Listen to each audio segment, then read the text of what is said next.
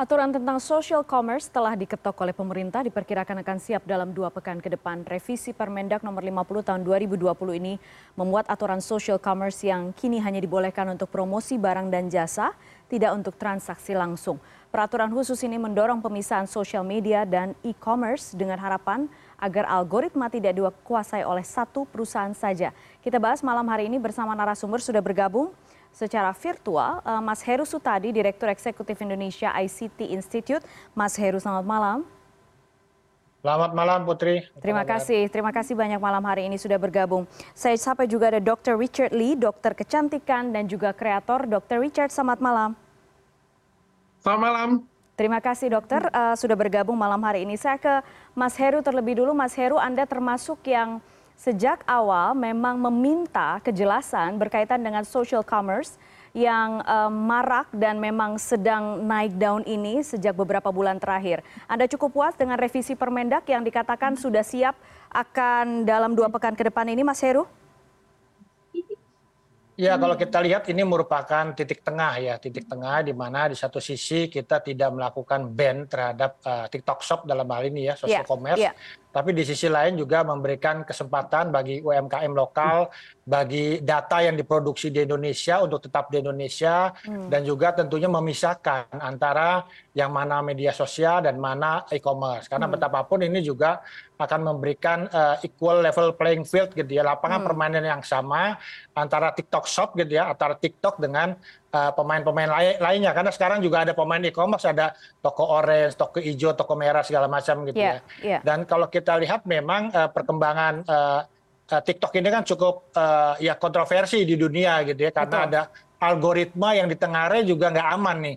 Banyak negara yang juga melakukan ban bukan hanya TikTok Shop-nya tapi TikTok. Hmm. Misalnya ada Kanada, Australia, Belgia, India, Denmark segala macam melakukan ban terhadap uh, TikTok. Nah, Indonesia kan tidak melakukan hal itu gitu. karena kita masih inilah euforia masyarakat menggunakan TikTok joget-joget dan juga untuk promosi produk gitu ya ini bisa yeah. dimanfaatkan. Yeah. Cuman memang mereka juga harus comply terhadap aturan yang ada di Indonesia. Jangan hmm. hanya menjadikan Indonesia sebagai pasar, tapi dukung UMKM, dukung produk uh, Indonesia gitu. Oke hmm, oke, okay, okay. saya ke Dr. Richard. Dr. Richard ini termasuk salah satu afiliator uh, TikTok Shop dan mencetak penjualan fantastis ya bulan Agustus lalu sekitar 40 miliar rupiah Dr. Richard. Uh, anda tanggapan Anda sekarang berkaitan dengan ini. Jadi tidak di-ban, sudah diperjelas oleh pemerintah tapi diatur. Jadi sekarang tidak boleh berjualan langsung tetapi digunakan untuk betul-betul sebagai tempat untuk berpromosi saya nggak begitu paham ya dengan cara berpikir pemerintah di sini ya, di mana hmm. ketika era digitalisasi begitu majunya, hmm. ya ada social commerce yang bisa digabungkan menjadi satu, saya heran juga kenapa harus dipisah. Hmm. Apakah penggabungan itu menjadi satu itu adalah suatu pidana? Berarti kalau misalnya ke depan ada suatu breakthrough atau ada suatu terobosan baik di toko orange ataupun juga di toko hijau, ini nggak boleh tinggi-tinggi banget dong terobosannya. Soalnya kalau terobosannya bagus banget, besar banget, justru yang bisa membawa ini bukan cuma dampak ke ekonomi ya, dampak positif dan dampak ada dampak negatifnya juga itu pasti ada ya. Hmm. Tapi masa kalau misalnya ada sesuatu hal yang bagus banget itu harus dipisah. Aku nggak paham. Soalnya kan kita berjualan kan barang-barangnya juga bukan barang narkoba, bukan barang-barang yang berbahaya ya. Hmm. Jadi aku nggak paham juga kenapa kita yang sudah maju harus mundur lagi. Hmm. Ya kalau memang permasalahannya adalah perizinan ya cukup dipermudah saja. Bukankah pemerintah kita mendukung bahwa perizinan itu dipermudah bukan dipersulit? Kalau hmm. bisa dipermudah, kenapa harus dipersulit ya? Saya bingung juga sih. Ya, ada beberapa aturan yang harus dikomplai sekarang uh, dari, uh, dari oleh TikTok Shop ini sendiri, uh, Mas Heru. Kalau misalnya berkaitan dengan izin e-commerce, Mas Heru, ya. tanggapan Anda?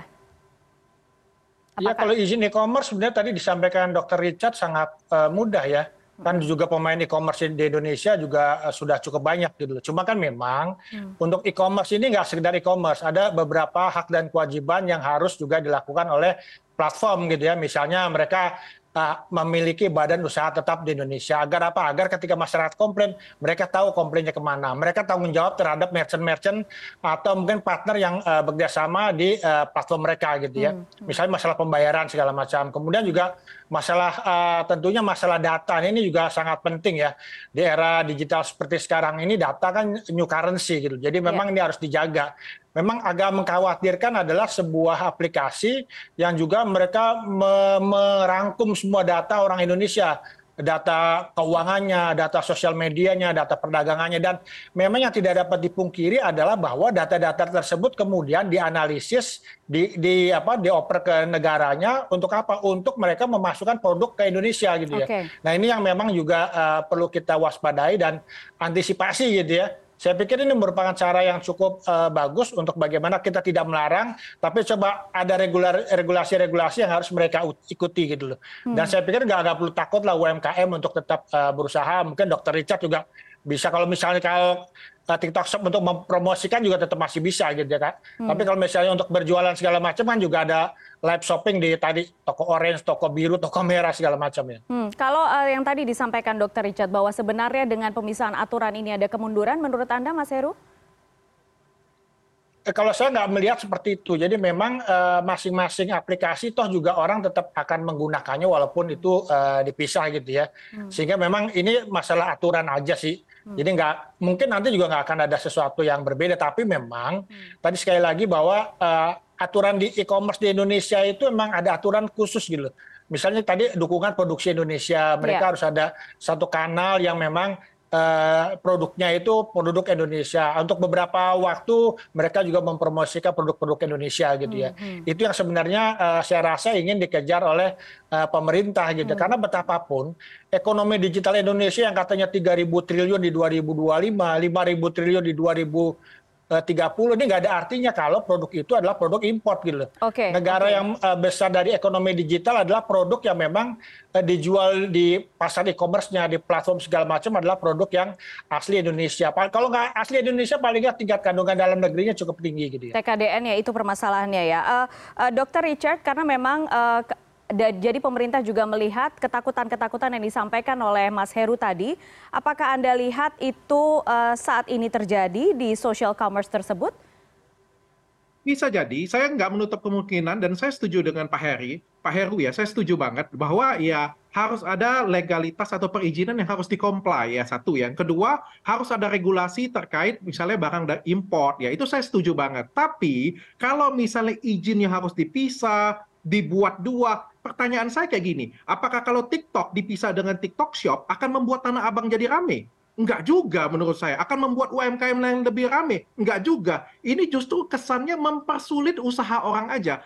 Bayangkan ya, kalau misalnya dulu kita bikin rumah sakit ya, kita bikin apotik di dalamnya, terus tiba-tiba heboh, apotik dengan rumah sakit harus dipisah. Ya nggak bisa seperti itu. Kalau misalnya memang suatu breakthrough yang jenius, ya kenapa nggak digabungkan menjadi satu? Kok toh itu bukan pelanggaran yang luar biasa? Asal rumah sakitnya punya izin, asal apoteknya punya izin, kenapa nggak bisa dijadiin satu? Hmm. Nggak ada masalah saya pikir di sana. Yang kita permasalahkan itu apa? Yang kita permasalahkan itu kalau misalnya dia jualnya barang ilegal, itu kita permasalahkan. Hmm. Kalau nggak bayar pajak, itu kita permasalahkan. Kalau misalnya dia barangnya itu barang yang uh, penyelundupan, itu kita permasalahkan. Kenapa sih kita melihat permasalahan ini tidak melihat seperti pada waktu ojek online dulu masuk ke Indonesia. Ojek online dulu masuk ke Indonesia ya, itu ojek offline dan taksi offline itu semuanya demo. Di saat seperti sekarang, siapa yang demo? Nggak ada yang demo satupun, biasa hmm. aja. Tidak lebih heboh daripada ojek online masuk ke Indonesia. Tapi apa yang terjadi di pemerintah pada waktu itu? Dua-duanya digandeng. Yang online digandeng, yang offline digandeng. Sehingga apa? Dijadikan satu. Kita tidak bisa memisahkan kita tidak bisa menghalangi era digitalisasi seperti sekarang. Okay. Mau atau tidak mau, suka atau tidak suka, itu pasti akan datang. Okay. Kenapa nggak dua-duanya digandeng? Yang offline digandeng, yang online digandeng, dijadikan satu. Oke, jadi kalau misalnya menurut Anda, ketika ada suara-suara dari pedagang UMKM yang mengeluhkan uh, kurangnya pembeli karena mereka sudah berupaya sedemikian rupa untuk melakukan live shopping, tapi kemudian kalah dengan para afiliator yang memang khusus berkaitan dengan salah satu uh, social commerce ini, apa menurut Anda solusinya sekarang untuk para pedagang UMKM kecil itu?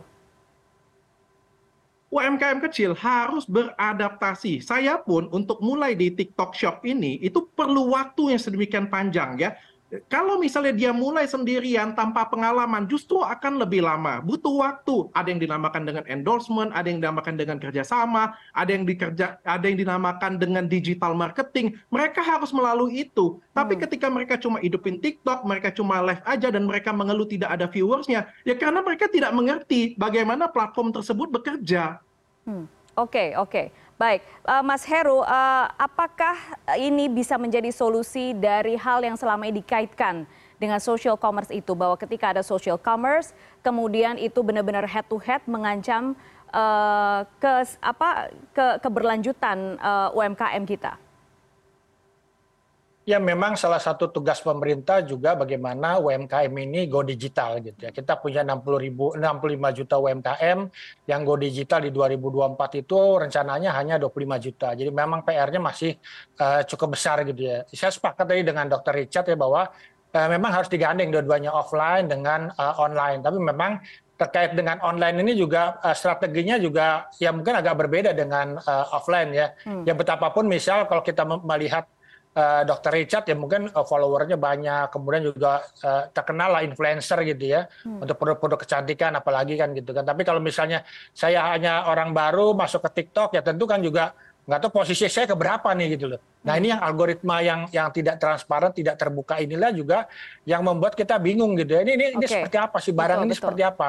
Dan banyak negara yang memang juga mereka nggak membuka gitu loh nah kalau hmm. misalnya mau mereka mau membuka algoritma mereka seperti apa bagaimana saya ada di posisi atas gitu ya nah, ini tentu juga nggak nggak menimbulkan kekhawatiran bagi masyarakat tapi kan sekarang ini ya sehingga yang dikhawatirkan juga ya bukan begitu ya uh, ini akan didominasi juga oleh uh, influencer gitu. Bukannya hmm. takut sih memang, tapi di era digital seperti sekarang ini kan kita juga no left, no one left behind gitu. Jadi jangan ada yang ditinggalkan gitu ya. Influencernya juga tetap maju, UMKM, masyarakat biasa yang juga menggunakan layanan ini untuk uh, berjualan, untuk okay. apa mencari informasi segala macam juga uh, diikutkan dan dan tidak tertinggal gitu. Oke ya. oke. Bagaimanapun sekarang uh, uh, revisi Permendak sudah disiapkan dalam dua pekan ke depan juga akan siap. Kita lihat nanti bagaimana uh, turunannya di lapangan begitu.